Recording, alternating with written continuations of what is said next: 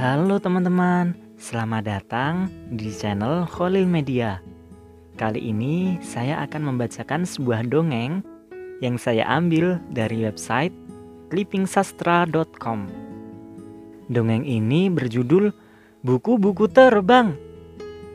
Ditulis oleh Swanda 10 September 2018 dalam kategori cerita anak Lampung Pos. Boni mendekati salah satu lemari penuh buku.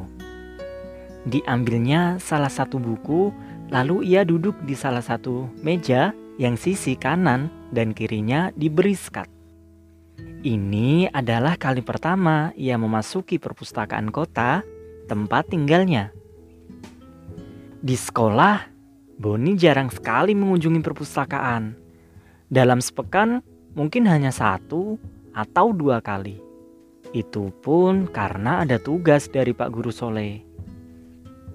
Kalau tak ada tugas, ia lebih memilih berada di kantin. Baru beberapa saat Boni duduk membaca buku, sudah merasa bosan. Ia berjalan menyusuri lorong. Di kanan kirinya, lemari penuh buku berjejer rapi. Tiba-tiba langkahnya terhenti di depan sebuah ruangan yang pintunya tertutup. Sebuah tulisan dari ukiran kayu terpampang dengan jelas. Buku-buku terbang. Dibukanya pintu itu perlahan. Wah, seru Boni. Matanya terbelalak kaget. Lemari penuh berisi buku berjejer-jejer rapi. Sebenarnya yang membuatnya kaget adalah ukuran lemari dan buku yang dilihatnya. Buku-buku itu sangat besar. Mungkin 10 kali lipat dari buku yang ia miliki. Paman Hane, penjaga perpustakaan kota, datang dengan tergesa. Tak lama berselang, teman-teman Boni datang dengan wajah ceria. Ale, aku ingin bertanya sebentar. Bisik Boni. Ale adalah teman Boni. Ia suka sekali membaca buku dan rajin mengunjungi perpustakaan di sekolah. Ada apa? Ale mempelankan suaranya. Apakah memang buku-buku di sini ukurannya tidak seperti biasa ya? Tanya Boni ingin tahu. Kenapa kamu bertanya seperti itu? Ale balik bertanya. Itu Boni menunjuk buku-buku berukuran besar tersusun rapi di lemari. Ale tak menjawab. Ia justru tertawa kecil dan mengedipkan sebelah matanya. Lihat saja kejutan yang akan Paman Hani berikan. Ale melangkah pergi meninggalkan Boni. Baik anak-anak, seperti yang telah saya sampaikan kemarin, hari ini ada kejutan untuk kalian. Paman Hani membuka suara. Kejutan? Boni makin penasaran. Ia tak sabar ingin tahu kejutan apa yang akan diberikan Paman Hani. Aku akan memberi waktu kalian beberapa saat. Silakan pilih buku apa saja yang kalian sukai. Paman Hane menyodorkan kertas berisi gambar sampul buku. Anak-anak bebas memilih buku yang disukainya. Hei Boni, kenapa kamu diam saja di situ? Panggil Paman Hane. Boni terkejut. Ia menggaruk kepalanya yang tidak gatal. Ayo, lekas mendekatlah dan pilihlah buku yang kau sukai. Lanjut Paman Hane. Boni masih terdiam. Ia tak suka membaca buku.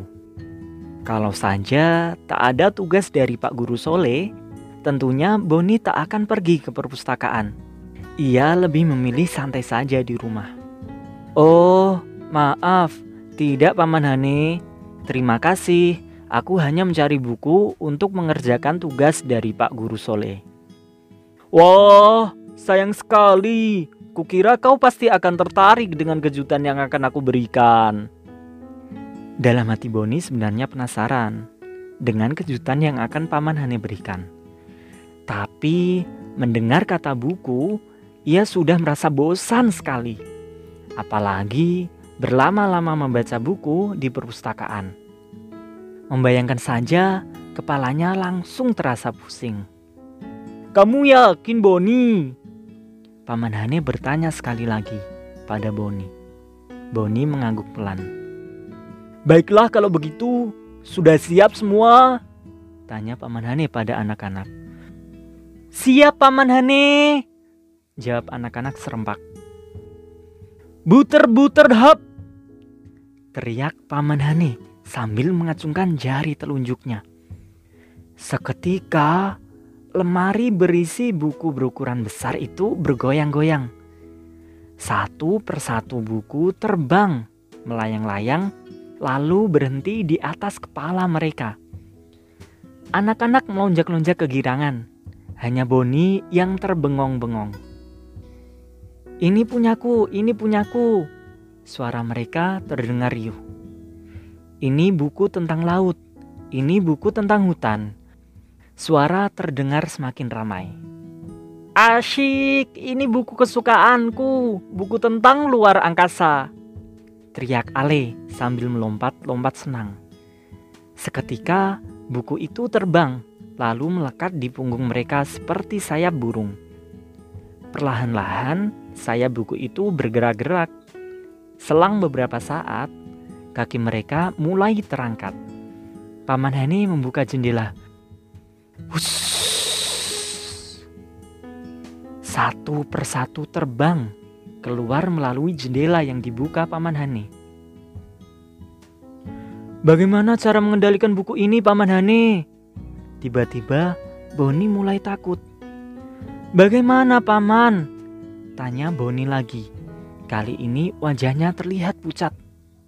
Seharusnya kamu bisa mengendalikan seperti teman-temanmu.